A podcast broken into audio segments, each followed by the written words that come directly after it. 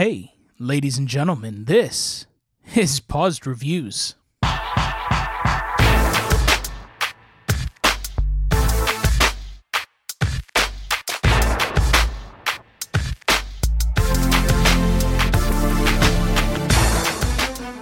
Oh, welcome back, you beautiful listeners, to the Pause Reviews podcast. I'm your host, Franc, joined on this glorious adventure by my knowledgeable yet inquisitive co host, Tim. Tim, thanks for being here, buddy. Thanks for the very nice uh, introduction. Hey, man. I appreciate that. Listen. Uh, let's get started. And I want to get started with a quick reminder. This week is the first week of our new split episode format. We talked a bit about it last time. Um, so rather than trying to cram everything into one two hour episode, uh, we're going to split it up into two two hour episodes. So. no, I'm kidding. I, ideally, uh, we're going to keep our episodes to about an hour, hour and 15 minutes.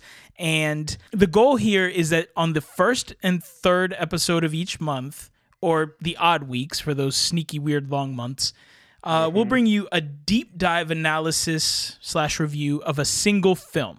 That's basically what we've been doing on the second half of every episode. Then on the even weeks of each month, we'll bring you what we are now calling our paused rewind episode.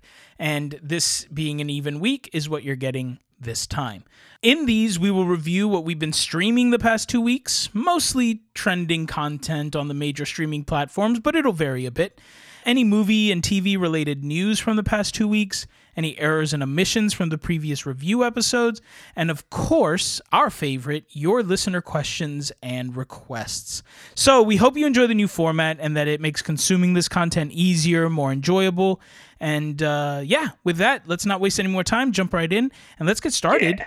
with this week's news. Tim, are you ready? I'm ready. Yeah, Some you sound news. ready. Big news in this week. There lot good was. stuff. Yeah, Yeah. I'm kind of excited about. Well, I'm not excited about all of it, but it was exciting to ponder all of Yeah. this news, if that makes sense.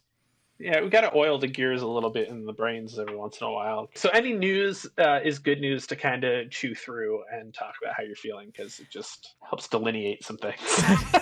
that is true. Then jumping in, um, big news from about two weeks ago. We we were chatting about it last week, but you know we ended up having to save it for this one.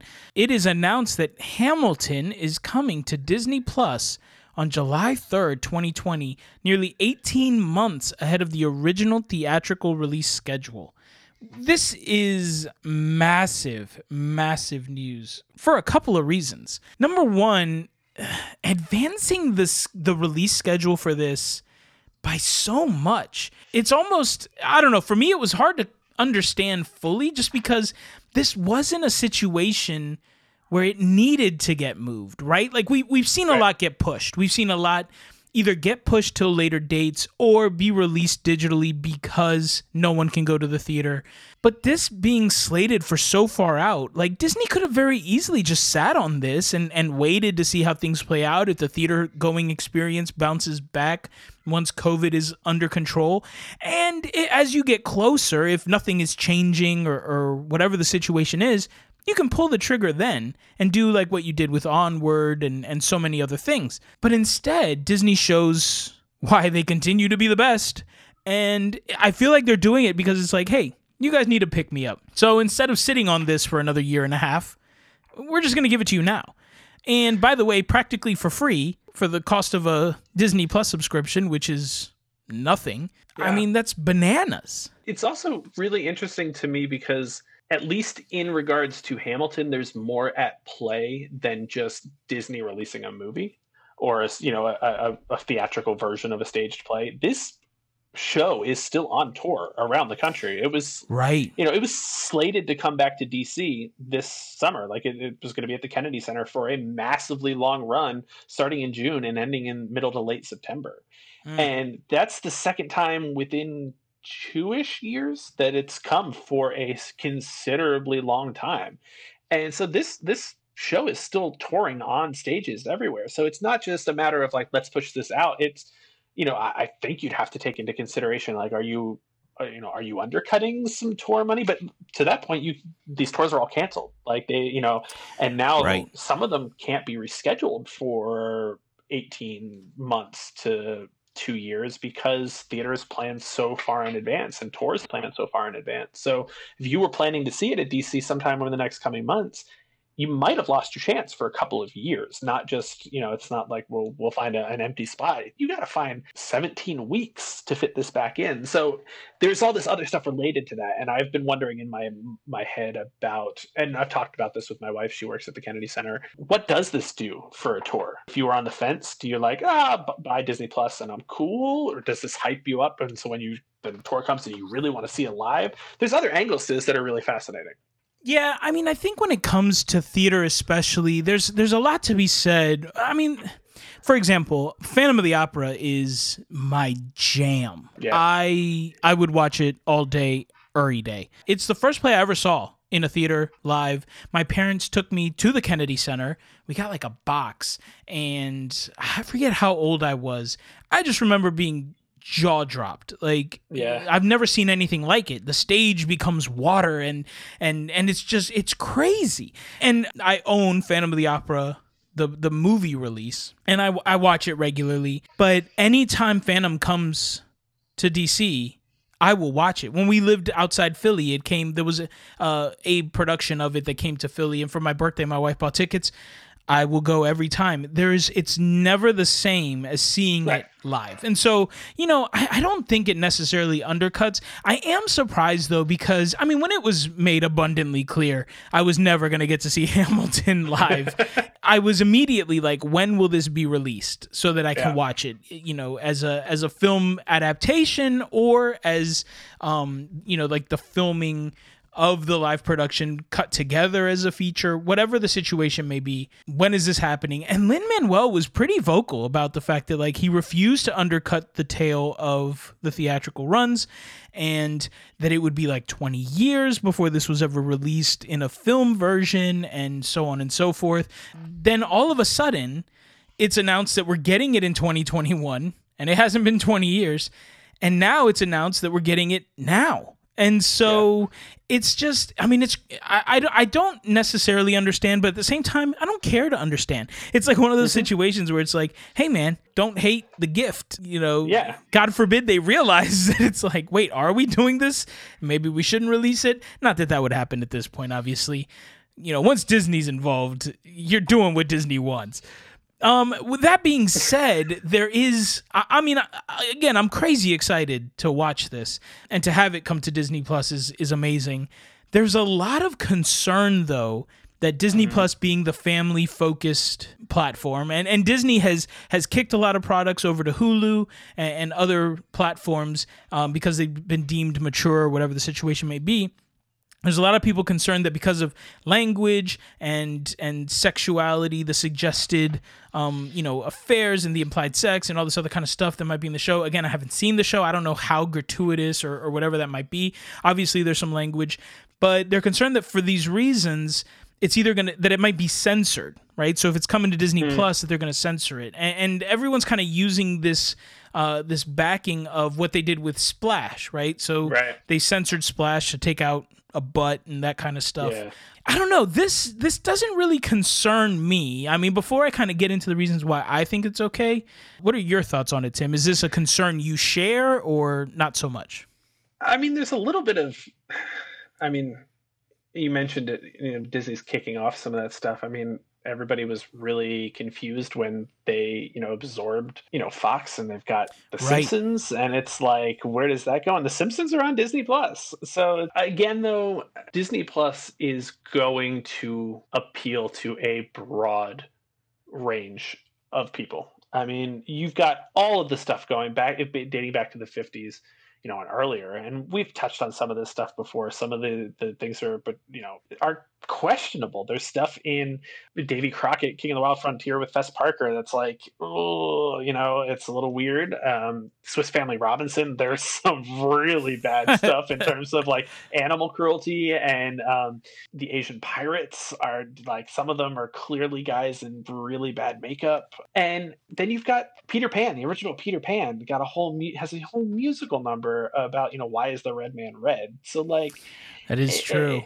it's it's tough. And I did notice actually scrolling through a lot of this stuff has warnings on it that says like we like we acknowledge that there is you know outdated stereotypical portrayals in these movies. So I don't think they're going to do themselves any favors by cutting it. I think this day and age, though, if you're letting kids watch Disney Plus, I mean, anything, if you're letting your kids have access to any streaming site unsupervised, then they're either at an age where you're okay with that or you probably should be supervising. I mean, I'm not, I don't want to judge people's parenting, but it, it's, you have to have a little bit of control over it. So I feel like, you know, they can't censor everything. It's got to be left up to the user at some point, right? Yeah, no, for absolutely, and and I think, and I, I can kind of see both ways, and I, and I've given this some thought, right? I think exactly like you were talking about, there is already content on there that's got some sketchiness to it, you know, Simpsons, yeah, it's on there, but they're not humans. They're or yeah, they're like right. yellow cartoons.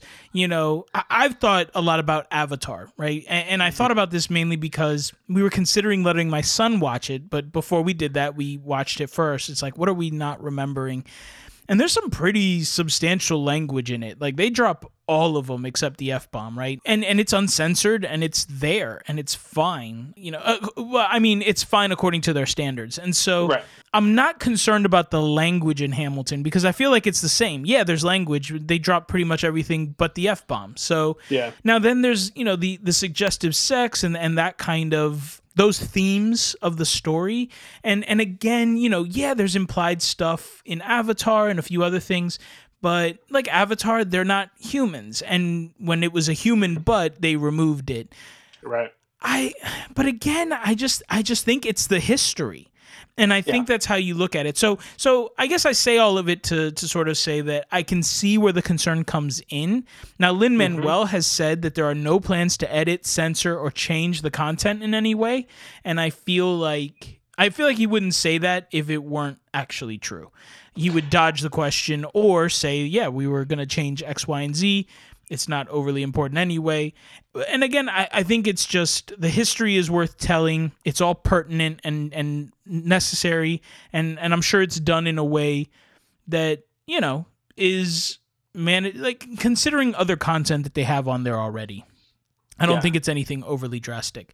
So, yeah, I mean, I think I'm excited about it and I'm not overly concerned. And I feel like maybe that's how most of us should feel but again I, I understand where people are coming from. It's it's definitely an interesting situation when yeah, i think i think if you rest on the fact that lin Manuel is pretty much doing them a huge favor i mean based on everything we said before you know he's been adamant about letting this have its its theatrical theater release run and maintaining that integrity and that couple that with his working relationship with disney that has you know evolved from his time with Moana and, and that kind of stuff and Mary Poppins. On, yeah, getting on the ground floor of, of that relationship with Moana and then into Mary Poppins. It's like I feel like he holds a little bit of weight with Disney and that mm-hmm. like I think there's some there's got to be a mutual respect there for them, you know, for him to believe that this is the right thing for that product and that he wouldn't be knowing his style and, and he wouldn't be doing anything that would compromise what he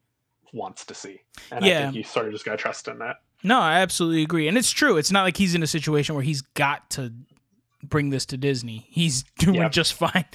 And Hamilton's right. doing just fine. All right, so the next the next bit of news, this I mean this was interesting to me and I'm going to yeah. just force feed this to everybody because totally. I know so many people don't care. But this has been a long going battle uh, not a battle, just just this really annoying chant in the background. And and being a fan as much as I am, I haven't fully understood it myself, but here we go. So this past week, HBO Max announces, or HBO Warner Brothers announces that on HBO Max in 2021 they will be releasing the Zack Snyder cut of the Justice League film that originally came out in 2017. I guess my question is, do we really want this? And so I'm gonna give a little bit of background, just you know, for for the uninitiated. Um, me, here's, here's essentially, a, essentially, this is me. This is all for me. Y'all so, come back in 15 minutes. you're not alone, bro. So uh, okay, here's here's a quick history. Number one, who is Zack Snyder? So Zack Snyder's, if you don't know, he's a director, writer, producer. I, would say he's a director before anything else.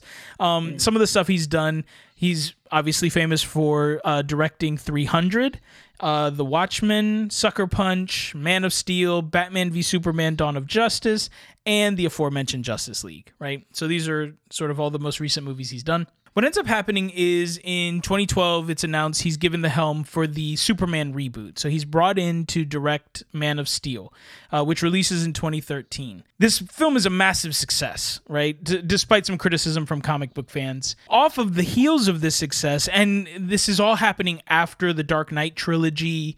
So mm. what's next, right? And, and how do we sort of keep this momentum going?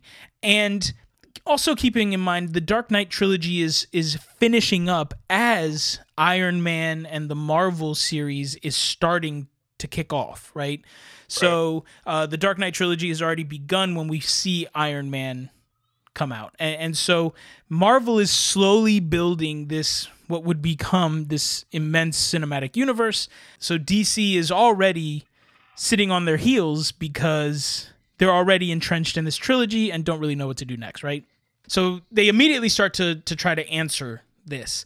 Uh, off the heels of the success of Man of Steel, rather than just doing a sequel or whatever you would normally do, you know, Marvel's kind of forcing their hand, and so they go ahead and greenlight um, the Justice League.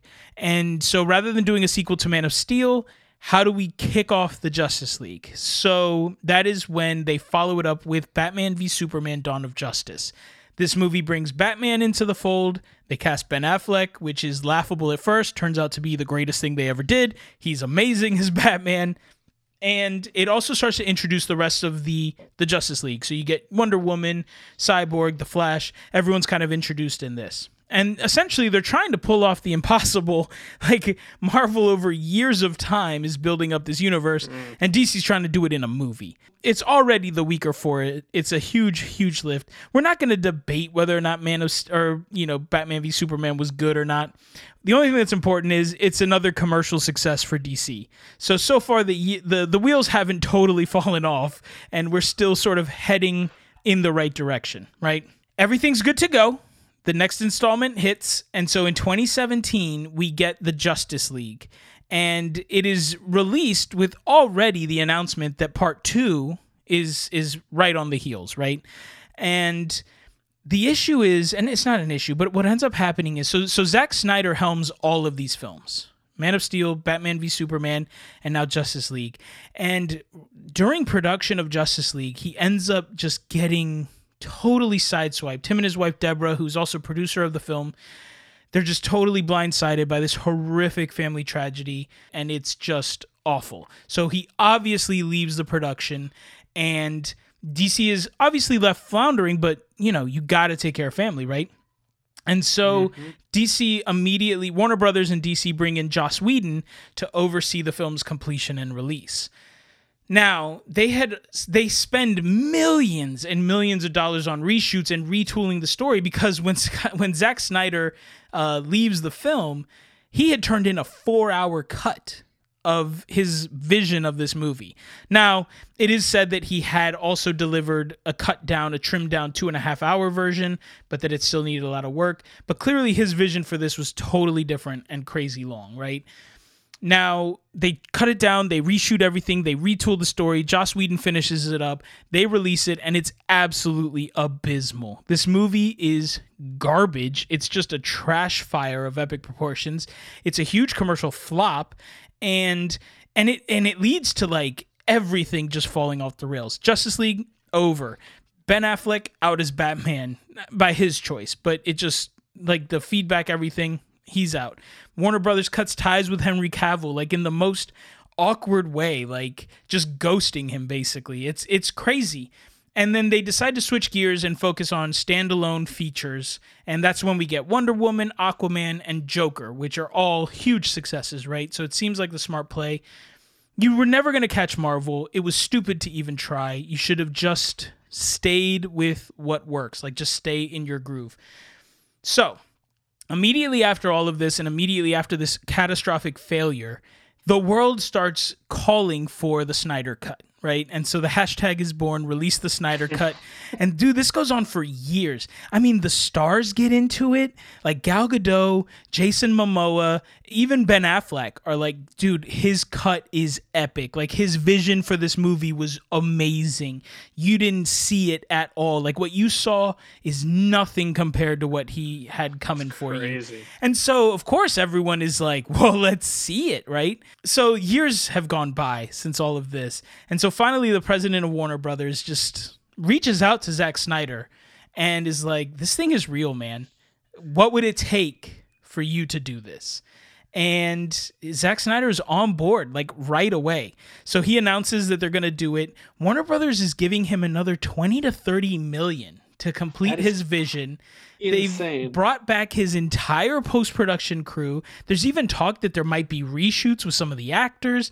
Just the whole, like, they're basically throwing a pretty reasonably budgeted, like, successful comedy, like, at this movie Yeah. to to finish it up again. I mean, you can you can make a really good movie for 30 million dollars.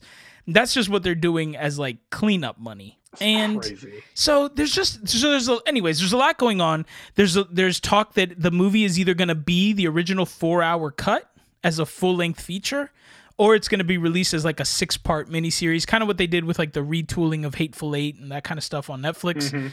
I guess here's my thing. Uh, there's a lot of things you can fix, right? The the big bad in the movie is Steppenwolf. He looked like absolute trash. He looked worse than most of the video games I play. Like Lego Batman looks better. I'm sure you can clean up stuff like that. Like if we can fix Sonic, we can fix Steppenwolf, right? but the big problem here is this movie was a rush job from the beginning. And you mm. see the signs of that already in Batman v Superman. The train is already heading off the rails. This movie didn't kill it. This this was heading that way. And I just don't see how any amount of money can fix that unless what you're willing to throw at it is 250 million per mm. movie over the course of 20 movies and like building this massive universe. So, I guess I don't see the point. I mean, I'm as curious as the next person, I guess, Sure. but you're not gonna this doesn't fix anything. And I just don't know if it's worth it. I mean, my question is: Is there is there any precedent for To this happening? This, yeah. Oh, that's a good question. I mean, I will say this. It's it's certainly not I mean, there's been a lot of times, right, where fans have signed petitions and co- I mean, we saw that happen with Game of Thrones. Like Right, reshoot season 8, you guys ruined the series, but and HBO is like we're not They reshooting it. anything. They, they did it to Disney in the Last Jedi too. Like, or, Right. Yeah, the Last Jedi. They like wanted people to uh, trash it, and then that, and then with the Rise of Skywalker too. They keep there's petitions because people keep getting Rian Johnson's Rian Johnson's uh, pre-production stills and sketches and stuff, Mm. and they're like, "This is a better movie," and they've been petitioning to move into that too. So it's like, Yeah, it's now that's interesting because that would be a similar situation. I I think where Game of Thrones is different and everyone was all pissed off and up in arms. It's like the same crew did this, right? Right, Like th- we right. didn't change the producers, we didn't change anything. This is the vision that these that this production team has had in mind from day whatever, right? right, day one of when they ran out of source material, which was season five. And so, you know, I, I think that's a different context. But you're absolutely right. In in a situation where they get rid of or the original visionary leaves the production, and then you're sort of cleaning it up with, you know, especially Last Jedi. They, I mean, they brought. I feel like they brought in everybody. You know, yeah. I mean, was they did they did it too with um with the Solo movie, and they brought in Ron Howard to Ron to Howard. finish Yeah, that. exactly. So it so then I guess that also begs the question: Then has Josh Whedon, Josh Whedon, like weighed in on this idea? Now, I will say this: he's uncredited, and and he's always said that this was Zack Snyder's thing. Like he, yes, he came in, he he had to finish it, and he did the best. I think what he did was I did the best with what I had and what I mm-hmm. was told. Right? Like Right. I'm sure he walked in and was like, "Dude, we're not releasing a four hour movie." Although to be fair. Avengers Endgame comes out at like three hours and change, and Right. Disney doesn't bat an eye. I mean, they expressed some concern, but it tested well. But the point is, you know, Warner Brothers is like, we're not releasing a four hour movie. Give me a two hour movie. Here's what we have. Figure it out, you know? And I, you know, I, I don't think Joss Whedon is to blame. I think it's Yeah, no, just sure. the situation he walked into. But he's not credited as the director. It's still the credits are, you know, it's a Zack Snyder film. It's directed by the Zack Snyder. Like the whole the whole thing. Now, Joss Whedon is, I think, listed as maybe a writer and a producer, but you know, it, it doesn't matter. The point is. What's wrong with this movie is not Joss Whedon's fault. And what's wrong Right. with these movies isn't even Zack Snyder's fault. I loved Man of Steel. I loved it. I even mm-hmm. liked Batman v Superman. But like I said, it already was too crowded. And it Yeah. just had no cohesion and and nothing to sort of I couldn't buy into just one thing and then see the clever tie-ins like Marvel did. And that's where you've gone wrong. Is you tried too hard to catch a beast just out the gate instead of just putting in the work and putting in the time. And and so you again, it doesn't matter how many Zack Snyders you bring in and it doesn't matter how much money you throw at him, you can't fix it. So I just don't see why we need to even do this because all we're going to end up with is maybe a slightly less horrific trash fire, but Sure. at the end of the day, the bones are still weak. So Yeah. I don't know. Yeah. What I'm hearing you say is pretty much the problem with any other franchise or you know um, property that has tried to go this route. I mean, Disney's run into the same thing with Star Wars. They their best Star Wars content has been unrelated or tangentially related, tangentially related to the original trilogy. mhm. So the Mandalorian. I mean, practically unrelated in every it's it's in this, you know, wasteland between the original trilogy and the new the new trilogy. Mhm. Um and Rogue One is leads up to the events of A New Hope, but it doesn't start anybody. Like, there's a brief Princess Leia cameo just to kind of set it in time, but they were trying to do the same thing. And dude, and the most mistake- epic Vader scene ever. yeah, right. Um, Which was an they just- afterthought. Exactly. Um, but they, you know, they tried to do the same thing. They're like, okay, we're going to build this out and we're going to do a Han Solo movie. And I liked Solo. It was fine. Yeah, it was you're fun. trying to, you're fit too many pieces in there, right? And, right. um, you know, what Marvel did well was, at least from my fairly uneducated um, point of view, is they pulled on more minor-ish characters to build that that universe out. Like they didn't start with like you know Iron Man was you know people know Iron Man, but he wasn't like your grade A Marvel superheroes is the way I've understood things, and so Right. you kind of set that up differently than you would by saying like you know you, you mentioned people had issues with you know um, some of the the superman stuff. Like well yeah i mean that's the same reason people had issues with the star wars stuff. It's when you're trying to play on years and years of canon and accepted you know people's vision for what should or what they believe happens just you run into so much trouble Yeah. um, and I think you're right. No matter how much you reshoot this movie, it, it probably is not going to fix anything. No, no, no, no. It's the DNA is busted. Like it just it is what it is. That was thank you, thank you all for indulging me. I, this has just been weighing on my mind. I know no one cares but me, but it means a lot. I appreciate you guys. the last bit of news, you know, and this is kind of big. So I, I've talked a couple of times on this show about John Krasinski and his uh, internet show, Some Good News, where through this whole pandemic time, he has been just really focusing on positive stories and trying to help people and and bringing people together. Like he brought the cast of Hamilton together to sing for a girl who, who couldn't go see the show like she was supposed to, and he brought all the the people of the office together for uh, a wedding of a couple who proposed in a way in the same way Jim proposed to Pam on the show. You know, so he's and, and of course like giving you know first line medical workers you know like season tickets to the Red Sox and and just all kinds of really cool stuff. So this ran for about I don't know 7 8 weeks or so. He did he did a couple episodes and pretty much had his farewell episode a week or so ago. And since then, he has actually sold some good news to Viacom CBS after a massive bidding war. I guess, you know, this makes sense in the sense that he has a relationship with Viacom CBS from, you know, his portrayal of Jack Ryan on Amazon to uh, The Quiet Place, which is a Paramount Productions, and they're, you know, the studio that works for them. So I guess the plan for now. So now CBS, Viacom CBS has has has uh, gotten the license for the show, and their plan is that the first window of new episodes will be behind a paywall and be aired on CBS All Access, which is going to go through a rebranding this summer, apparently. Now, it may later move to other platforms for a second window, but that's been fairly undecided. And also, at that point, who cares? Like, you know, second run TV show, like that's, you know, like a show like this where it's it's timely pieces about things that are happening now and people were helping now. Like, do I care three months from now?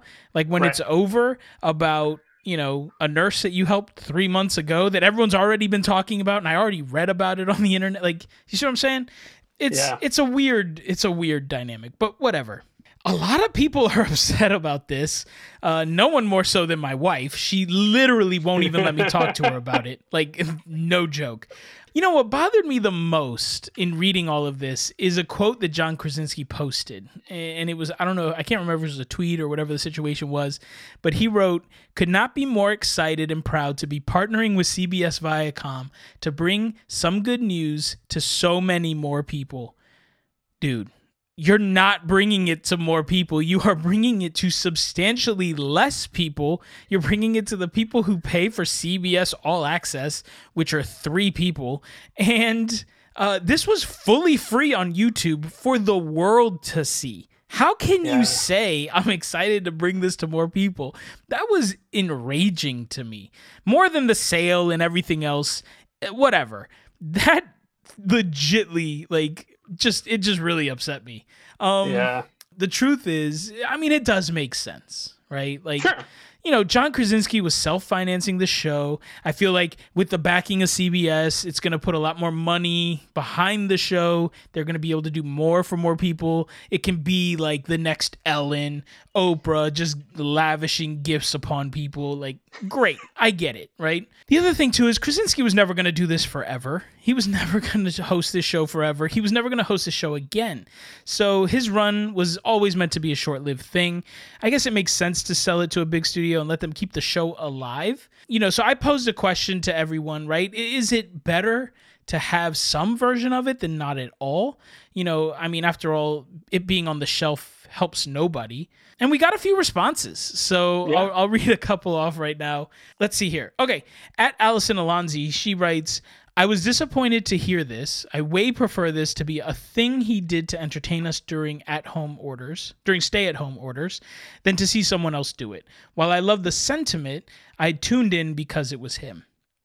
And I'll read from at Anthony underscore CRRN uh, because it was a similar similar quote. They were, they were all very similar.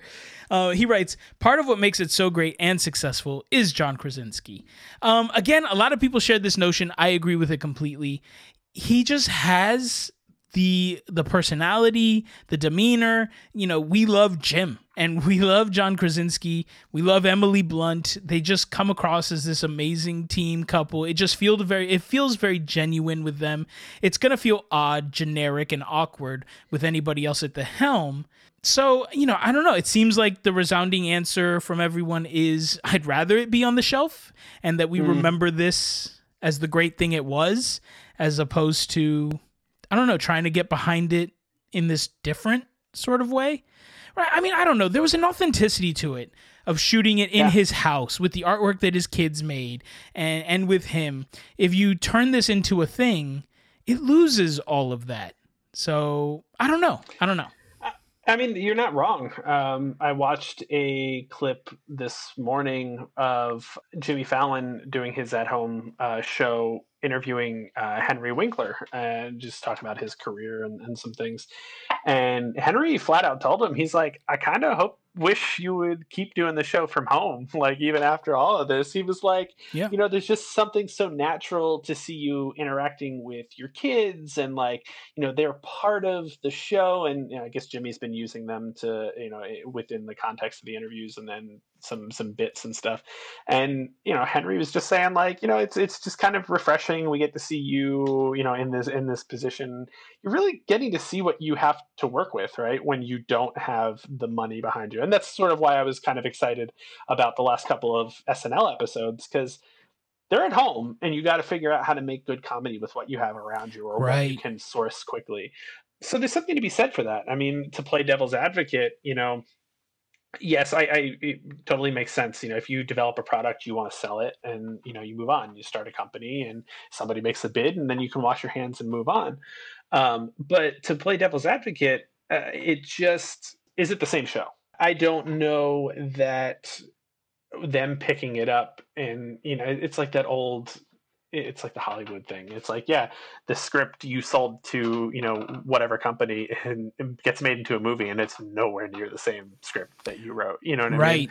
It's it's in name only sort of thing. So what happens? Uh, you know, I don't know. I, I, I think it'd be really interesting. I don't have the same connection that everybody has to this, but I definitely can see where that hurt and confusion would be in something like this. So um, you know, it's also you. It's traditional, right?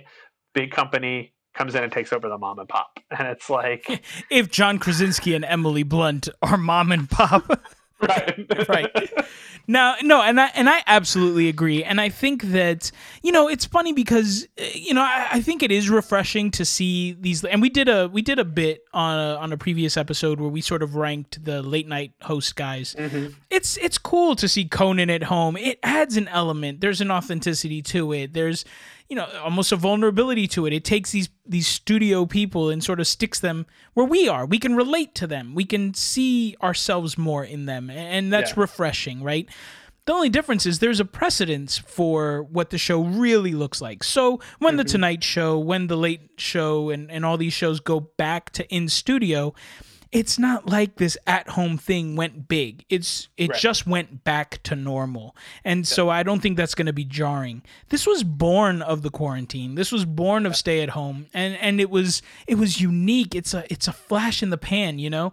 And you know, it, I mean, it made them nothing, and, and, I get that. And so, if you if someone wants it and you can sell it, and you're never gonna do it again anyway, sure, you know, why not? It's and and I think that's just it. People need to mourn the loss that was already coming and mm-hmm. and just accept this new thing for what it's going to be or not. It doesn't matter. You know, yeah. you're not going to hurt John Krasinski's feelings if you don't watch it again. You know, he's right. staying on as a and as executive producer, but it's, you know, right. whatever. Um and just you know enjoy it for what it was and, and let it be but you know again i can i, I totally get it. It it's like it was just this really great thing that that it almost felt like we all did it together because we were all in yeah, it together. Sure. and now it's and now it's a different now it's a show and now it's a cbs yeah. thing. And it's i don't know. I get it. It feels a little dirty but yeah. i don't know. Just remember you were never going to see it again anyway. So yeah. There you go. No, and and if it's on CBS All Access, you're still never gonna see it, like because unless you're watching Picard or whatever, you don't have that. So I'm still mad about because they took uh, the new Twilight Zone too, right? Yeah, well, yeah, it went there from from the start. That was the only thing I was curious about. Jordan Peele's yep. new Twilight yep. Zone. Yep. I, I might still do it one day. I feel like it died because it was on CBS All Access, and I never heard anything more about it. of course, because dude, uh, they're completely retooling it over the summer, right? Yeah. Like already, HBO Max, Peacock, everyone has like epic pre- Disney Plus. People were signing up months in advance. Like CBS yep. All Access can't beg people to come. Just, I mean, who cares? No one cares. Right. So, and what you'll do is you do the seven day free trial, you binge watch The Twilight Zone, and then you never think about it again. Exactly. Like, so, yep. All right. Um. Okay, so that brings a close to the news. Thank you all for hanging in. Next segment, we are going to talk about errors and omissions from last week. Uh, we I only have one thing, and that is that last week we talked about the film 1917 and I had the wrong budget numbers in left over from For Love of the Game, and Tim was in shock at how little this movie made. And I and I promised that on the next episode I would give you guys the right numbers. Here they are. For those I know you've lost a lot of sleep over this. Tim and the listening audience, like yep. I apologize. I should have texted you. This probably explains why I said it had such a horrible off week. I just was too, too upset by this. It wasn't week 100 of quarantine. It was it was the No. fact that you had the wrong numbers. Okay, 1917. The budget was about 95 million, and the worldwide gross was 368 million dollars. So a massive success. Tim, you were comparing this to the budget from For Right. Love of the Game. So so made this movie a World War One epic for 95 million, and you made For Love of the Game a contemporary film about a fake baseball player, uh, you know, for a budget of somewhere between 50 and 80 million. Pretty staggering difference between these two. Right. Um, Right. just a shout out to me. I estimated, like my thought was that the worldwide gross for 1917 was over 350 million, which it was 368. And I said that I guess the budget was somewhere uh, between 100 to 150 million. It was 95 million. So pretty, pretty good on my part. yeah. Yeah. Thanks, guys. clock is right twice a day. It sure is. ding ding. Um, okay, so moving on. The next section. What you all came for. Some reviews. What Yeah. are we watching? Tim. Um, so I think actually we're kind of synced up here a little bit. and We're watching sort of the same stuff. So I think I'm going to defer to you so we can talk a little bit, uh, just kind of maybe gush over um, at least one of these for sure. Um, so I'm going to go actually with something that I'm excited to watch um, rather than something I am watching. History's been pushing their Grant special, uh, Ulysses S. Grant special, starting tomorrow Oh, cool. apparently this is a follow not a follow-up but like it's in that same vein of uh, the washington miniseries that they did. I think it might have been on last fourth of july maybe maybe labor day. I feel like it was sometime last summer. Maybe it was president's day. I don't remember. You know this kind of fits into my wheelhouse. We've talked about this you know kind of previously with history stuff. I, just, I love civil war stuff. I work at a, uh, at a civil war site um, you know working at ford's theater. So uh, I think this is going to be awesome. Um, Ulysses S. Grant was kind of one of my heroes of the Civil War. You know, he's kind of like the big guy who kind of cleaned everything up um, for the North and, and took care of business. Not such a great president at all, but right. um, I, I think the other angle to this is too is like I'm sort of interested and excited to have something to watch that I can't straight binge for a change. yeah. Um, so I think it's over a three night period. Um, so you know there is going to be cliffhangers in the true sense because everybody knows what happens. But you know it's going to be something where spoiler alert. he wins the Civil War. Did not see that coming. um, but you know it's just something different. Um, but uh, In you a know, twist, he wins it for the West. Wow. it's actually not too wrong. Um, but you know, it, there's uh, it's just something different. Um, you know, change it up a little bit. But I think a lot of us, uh, my wife included, is kind of hitting that point now where you're like sort of getting bored of TV. So I could, I'm, I'm having trouble making choices.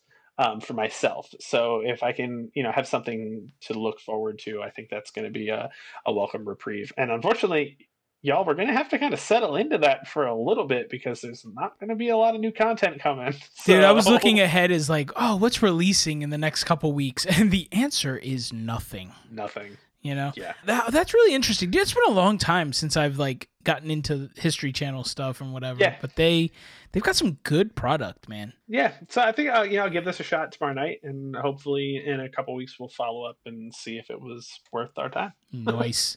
okay, so jumping into me, I am not bored yet, Yeah. and I'll watch pretty much anything. Let's see, what have I been watching? I, I told you about this, I think, maybe a week or so ago, Tim. The first one is on Prime Video. I've been watching a show called Upload. So season one came out. I think it's a ten episode season. I Mhm. want to say. Yep. So the show is actually it's created by Greg Daniels, which we have a contentious relationship between me and our listeners about Greg Daniels content. He he created The Office and Parks and Rec. Guys, I like The Office. Settle down. Uh, I just like Parks and Rec better. And uh, you know what? This is gonna be this is a big year for Greg Daniels because hot on the heels of Upload on Netflix, he's also the creator of the upcoming Space Force with Steve Carell. So, talking about things we're excited to see, we will definitely be chatting about Space Force in two weeks. and I Um, guarantee this is going to be more interesting than our United States Space Force. So, It's you so insane. Now this apparently I read I mean we're not talking about Space Force yet, but this was in the works before all that lunacy. And and then after that came out, they were like, oh well we have to make it. So actually it was awesome. Steve Carell. They approached Steve Carell, I think, and he was like, Oh yeah, I'll do it. And he reached out to Greg Daniels and apparently Greg Daniels was like hundred percent I do. So. I know, I'm pretty pretty excited. Okay, so back to upload. Again, you can watch it on Prime Video. It stars Robbie Amell as uh, Nathan Brown, Andy Allo as Nora Anthony. Andy Allo, I want to say she was in Pitch Perfect 3. I didn't rec- like I recognized her roughly and I had to look it up and then when I saw Pitch Perfect 3 I was like, "Oh yeah, that's her."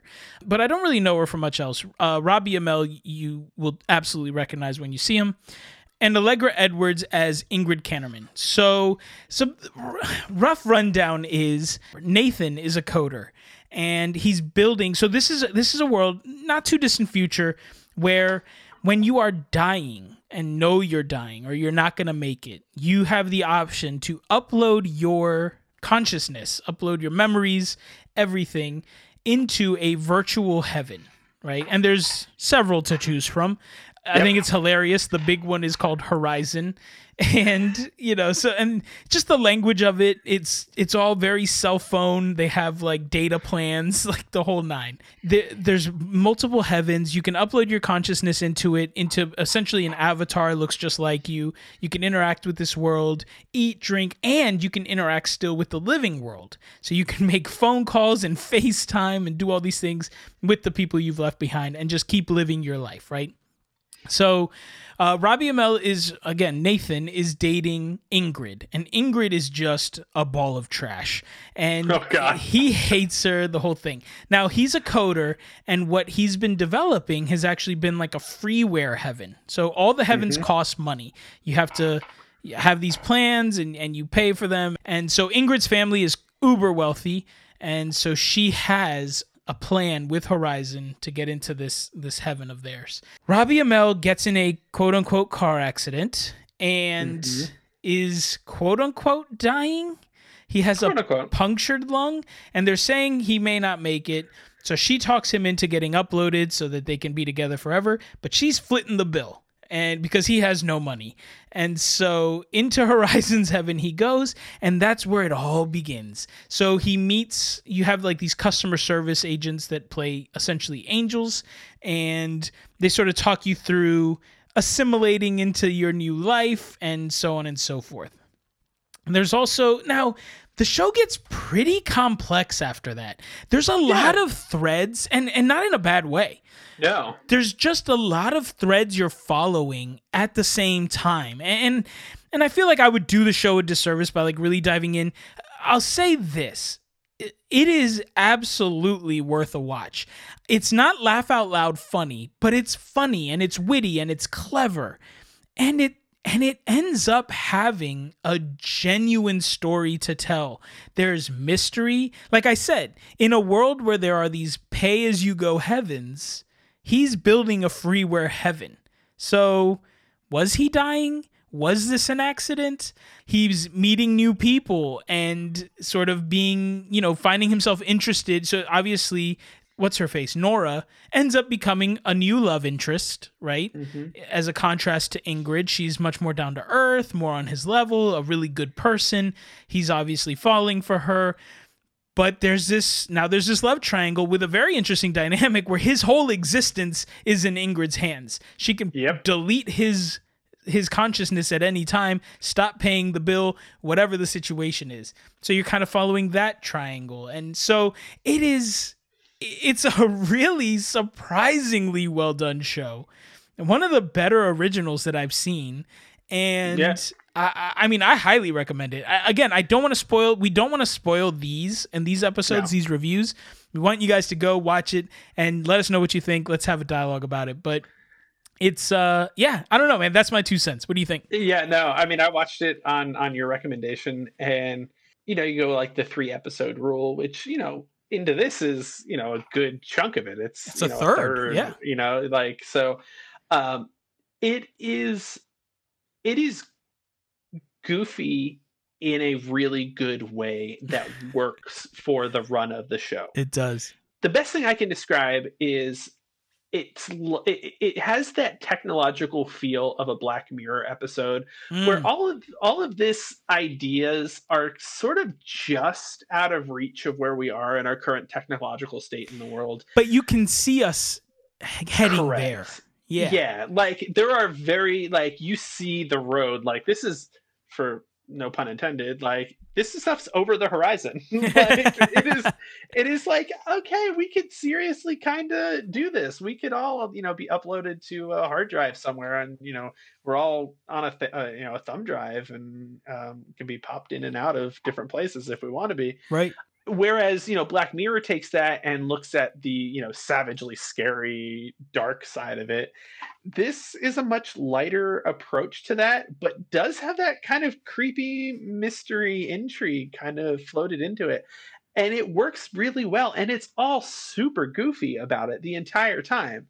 And it's just fun. I think you said you binged it all in one day. Oh i um, watched it in a day. Yeah I found myself kind of parsing it out because I knew it was only 10 and I just I liked it so much that I was like, I just want to watch it in bits and pieces. And I think yeah. they're all short. I think they're only like 30 minutes. Yeah, 20 something, 30 minutes. Yeah. And it's just it's so goofy. There um there's a couple of actors you'll recognize that pop up. William Davis from whose biggest role probably most people know him from the X Files as the Smoking Man. Smoking he pops Man, up yeah.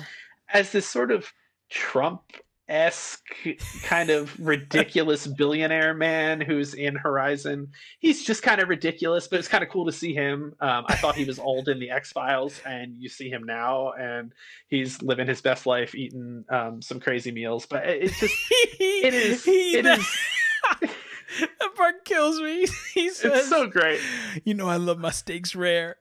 and by rare, I mean African white rhino it's so ridiculous. It's it's uh, it's so great. And yeah. one of my favorite things is um, a lot of the the hotel staff, the concierge staff that run this universe, this Horizons Afterlife, are all played by the same guy. So all right. the hotel staff are played by this one guy. He's just the AI. He, yeah. yeah. he's the AI that that is the waiter and the gardener and the security, and it's just goofy and it's it's fun. Um, you know, it gets like you said, it gets a little complex, but not in a bad way. It's just it's so it, it just does really well with what it has going for it. And I'm excited to see more of it. It's a lot of fun. Yeah, I'm super excited for season two of this. It, it definitely leaves off at a cliffhanger. And yeah. and on top oh, yeah. and on top of everything, like in a in a way that Greg Daniels does really well in Parks and Rec, there is a supporting cast of characters in this world that you also follow little tangential sort of storylines and whatnot, and they're equally interesting and clever and funny and thought out, and and even like the little details, like the there's people who were uploaded and the picture that they built their avatar from, they obviously they were old, like maybe they died in 2018, but they were hundred years old. They didn't want to look like that in heaven, so they gave them a picture of them in like 1920, and so they're black and white in in heaven, and and just on and on, and it's like there's just these little nuggets that keeps every int- or every episode interesting even as you're watching the main through lines. It's truly like you, you can absolutely see greg daniels' fingerprint in this but it's also very different from it's not cringy comedy and it's not laugh out loud slapstick type comedy yeah. like parks and rec in the office. It's different and but uh, it's amazing. I, I think it's really well done and especially for see, free you want to see a lot of the supporting cast too because they're just kind of fun. Um, I just the the private investigator that kind of shows up. She's a part time private eye Sunday school teacher. Or, she's no, she's Nathan's like aunt or cousin and she's she says at one point all... she's like i'm like a part she's like i'm a part-time private investigator but i'm a full-time school teacher or something like that. Right. it's it's she was utterly ridiculous and i loved every minute that she was on screen it's so um, true. so it's just you're absolutely right. You see all of these supporting characters whether it's the ai um, or or davis or these other characters um, the boss that works for the call center that the angels work for is weird and hilarious too. Like you just want to see more of these other people. Um, She's got and- a little Michael Scott in her, yeah, like yeah, a little yeah, bit. Yeah, yeah. It- so it's it's fun. It's a short investment. You know, it, we're talking five total hours, maybe. Um, so it, it- just Mm-hmm. It's it. less than the Snyder cut. yeah, right. um no yeah I, I agree completely. Just watch it. It's good and, and i think i think you'll like it. I would love to hear what you guys think. Um so absolutely share your thoughts on that one. We could talk about it a little bit more in the next uh the next rewind episode. So the other thing i watched was the wrong missy which is the new happy madison production for Netflix, starring David Spade as Tim Morris. It has Lauren Lapkus as Missy. You'll 100% recognize her when you see her. She actually has a really great podcast about um like Raised by TV or the TV that raised me or something like that. And it's all Ah, like okay. old school like 90s shows and and what like they interviewed Ryder Strong at one point. Like it's just it's awesome. Like if you want like a awesome flashback, Yeah. uh, it's it's worth it. So Lauren Lapkus, she plays Missy. Uh, Nick Swardson plays Tim's buddy Nate. Uh, you'll see Sarah Chalke as a throwback from Scrubs. She plays uh, Tim Morris's ex fiancee Julia, and Molly Sims comes out of nowhere and plays Melissa slash Missy. So the premise of this one is David Spade as Tim gets set up on a blind date with Lauren Lapkus Missy. And that date is atrocious. Missy is a train wreck. He can't stand her. He bails out of that in hilarious fashion. Dude, I'm like laughing thinking about it. If you can't, the movie's good. the movie's surprisingly good. So he bails out of that date, and months later meets Melissa, played by Molly Sims. She's gorgeous. They literally have everything in common, like reading the same book. They set it up like these are the soulmates, right? And so Nate, his buddy, who's the HR rep at his company, they do an annual, like they just got bought out and they're doing this big retreat in Hawaii or something like that. And Nate says, You should invite Melissa. Now they're both, they both go by Missy, right? The wrong Missy. And so they're in the phone as that. So he texts Melissa to invite her, but texts Missy on accident. She's all for it, blah, blah, blah. They meet on the plane, and dun da da da, it's the wrong Missy. and dude, it's, I'm just thinking about the stuff that happens. It is so intense. Um, so she ends up going to Hawaii. Now there's a new boss because they just got bought out. This whole there's a lot riding on this trip, mm-hmm. and she is a savage monster beast, like super un PC, loud, drinking all the time, just making a scene everywhere she goes. He is very quiet, reserved. There's a side plot that is negligible where Sarah Chalke plays his ex fiance, and she's now engaged to one of his coworkers, so she's also on the trip, but that never really even comes into play at all. Like you don't even need it. I mean, it comes into play a little bit, but it it's it Yeah. doesn't matter. And so the story continues on. He's stuck with this woman for days, trying to get the one he intended to have there. But as I'm sure you know, you can see it in the trailer, whatever, finds himself, you know, maybe falling for her. You know, she compliments, she's the opposite. So what he thought he hated maybe ends up being what he loves the most. Again, I'm not going to spoil too much, but I will say it's like the David Spade-assance. Like Netflix has been the best thing to happen to David Spade since Chris Farley. like Interesting. it is you know he they made tommy boy. It was amazing. He was perfection. He made garbage pail after that. He was pretty good on tv like you know he was good in just shoot me. He was good in um rules of engagement. But movie wise he has struggled. Like I will say I watched Joe Dirt. Oh it does not hold up religiously. did you? But it doesn't hold up for me. Like, I mean, I laugh. He, it got the poo on me. That Yeah. made me. That almost killed me. But that's like the one. The one part. Yeah. Um. But then come Netflix, and he's awesome in the Do Over. I thought that movie was great. Mm-hmm. He's really good in Father of the Year, and actually this this one's directed by the same director as Father of the Year, uh, Tyler Spindel. And that movie was excellent. He was great in that. And then this one hits.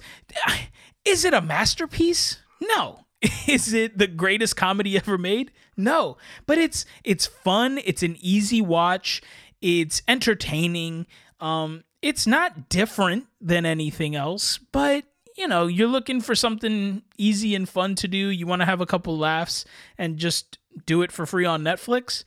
The Wrong Missy. I highly recommend it. Well, I think it's interesting too if what you go back towards something that we've said previously, I think you've mentioned it, is that this idea that making movies is hard. Um, we talked about that that mm. um, on the last episode. It you can just make a movie, and you know, writing a movie is right, only making movies isn't hard.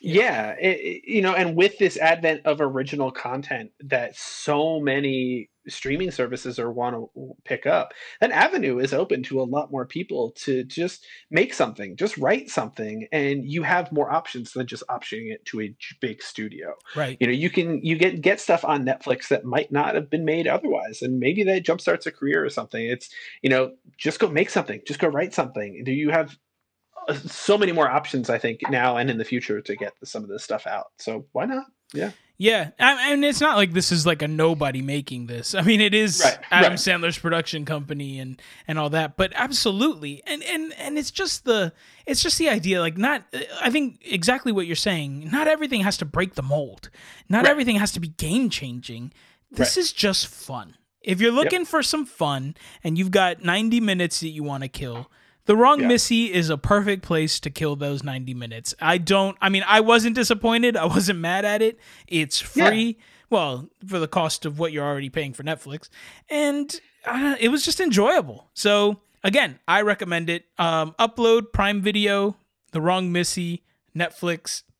Give them a watch. Tell us what you think. Um, the last thing before we wrap up, I just wanted to, to give Tim a shout. So I've been watching Prop Culture on your recommendation, sir. Yeah. And I can't stop watching. The only one, the only one I haven't watched, what's the last one? The oh, Muppets. the Muppet movie.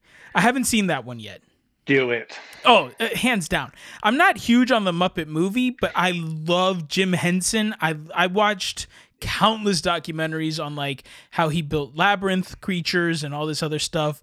I am how he, you know, perfected hiding the seam of his Muppets, like just all of it. So I am fully down to watch it. I just that's the only one I haven't gotten to yet. I'm right there with you. Um, I think I've seen the Muppet movie maybe once. It doesn't hold a spot in my heart the way that it does with a lot of people, especially right. our age and a little older. Um, but this episode is the perfect bookend to this series the way that it opened with the mary poppins and then to this one because it's sort of in that realm where they reused a lot of stuff through different productions. And you know eh, they things got scrapped and changed and you know they talk about uh, losing a lot of this stuff. Like he meets with jim henson's son and he's like we literally have nothing from this film. Right. nothing because um, it just wasn't something that they did, and they weren't huge necessarily huge budget. This is the the Muppet movie was the only Muppet movie that Jim Henson made in Hollywood. That's it. That was the only one he made in Hollywood. Oh, so yeah, so it's really uh, there's not a lot to go on, but this show is fantastic.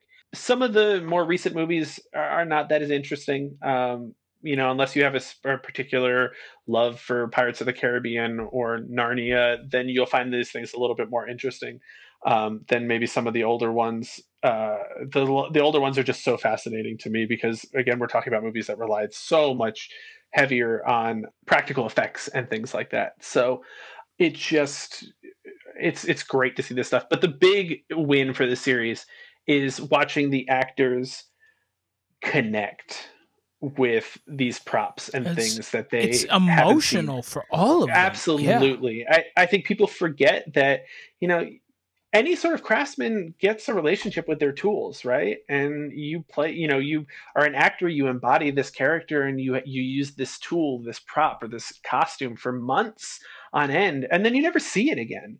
And it represents a season of your life. If you're a kid or um, you know the mary poppins one uh, they talked to the costume designer and at the time of the movie he was married to julie andrews and they, and they had, had, a, a little together. girl yeah. And they have you know they're divorced now and you know for him there's just so many other layers to this. So there's a human element in this in this show that just goes beyond the actual props that we're talking about. It's it's amazing. Uh, it's so well done. No i agree completely. This it's just it's amazing content. It's fascinating. I even was riveted by the more modern movies. Mm-hmm. not so much like yeah it's not like it's rare stuff. They still yeah. have it but they've they've repurposed some of it in really cool ways there's little stories behind it. Like mm-hmm. if you're into just that behind the scenes look, conversation, whatever, you get that in every episode. You know, yep. just seeing a random guy in Jersey with this massive Narnia collection, like why? How did you get this? It's it's awesome. It's just awesome to watch. Um, yep. Highly, highly recommended. So, uh, one more quick rundown because you guys have asked us to do it. We talked about Upload with Prime Video. It's a 10 episode mm-hmm series, super easy watch. Absolutely highly recommend. Uh, I'll give them ratings. I give it a seven out of ten. I think it's really good. Sure. Yeah, um, makes sense. The Wrong Missy. It's a it's David Spade on Netflix. It's a movie about 90 minutes super easy watch funny whatever it's it's great i give that one a six and a half it's it's good it's a it's a bit above average you're not going to be upset that you watched it and then lastly is prop culture on Disney Plus. Um, again, easy watch. I think like a six, eight episode series, about 20, yeah. 30 minutes each one. And yep. um, I mean that one. Uh, do I give it an eight. It's it's so yeah. fascinating. Being like a movie fan, if you love movies at all, it's gonna speak to you and and yep. in unexpected ways. It's it's a great watch. All right. Well, we didn't really have any. Uh, we read the listener comments for. Yep uh, the section earlier about SGN. Um, but we didn't really have anything else this week. So I think that brings us to the end of our show. Um, before yeah. we sign out, next episode is going to be our breakdown, analysis, whatever, of the 1996 hit, comedy hit, The Birdcage. Hands down, spoiler alert, guys, my all time favorite movie. So get ready for another gush fest from me. I mean, this is an all-star cast with some hands down amazing comedic performances. Um, it just it's wonderful, absolutely wonderful. And best of all, you can watch it right now for free on Amazon Prime Video. So yep. uh, before the next episode, go check out the Birdcage. If you've seen it before, watch it again. Trust me, you're gonna wanna. And uh, if you've never seen it, shame on you, and you're welcome because yep. I'm about to change your life. Let's see what else. Other than that, shoot us comments. Let us know what you think. The new format, any of the shows we talked about, any of the news stories we talked about, anything we didn't cover that you want us to talk about next time we want it all. Feed us. I'm like the I'm like the fly trap from Little Shop. Feed me. um, you know that that's why we do it. We we love chatting with you guys and hearing what you think. So you can get us on Instagram at Pause Reviews, on Twitter at Pause Reviews.